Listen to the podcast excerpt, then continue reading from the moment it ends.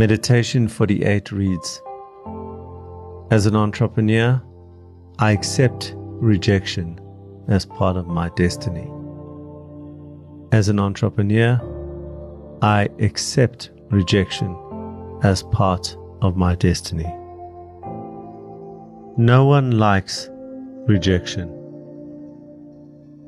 but successful entrepreneurs have learned to live with it. Just like there is no day if there is no night, there is no joy in winning if there is no pain in rejection. Rejection gives us the all important relativity of our entrepreneurial journey.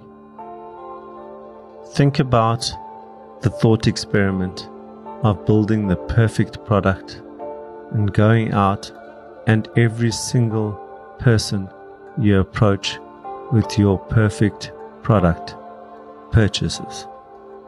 It might be exciting for one day, maybe two, perhaps even a month. But at some point, really, really soon, it becomes boring, unchallenging, tasteless. Rejection is philosophical in that it creates the struggle that creates the joy, the pleasure of winning. There is the famous story of Colonel Saunders who went to 99 investors before the one said yes.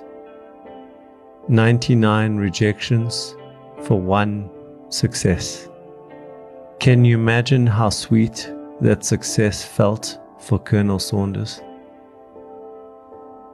There is a deeper positive consequence to rejection. Rejection keeps us humble. Rejection keeps us hungry. But most importantly, rejection removes all complacency from our being. There is something about being rejected that provokes the I will show you signal in your mind. I recently watched a documentary on Netflix about Bill Gates. And one of the most astounding things that I learned was that Bill Gates, founder of Microsoft, at one point in time the richest man in the world, sends emails to people asking for meetings and gets ignored or rejected. Bill Gates with all his wealth, his power, his celebrity, at this stage in his life, he's still getting rejected.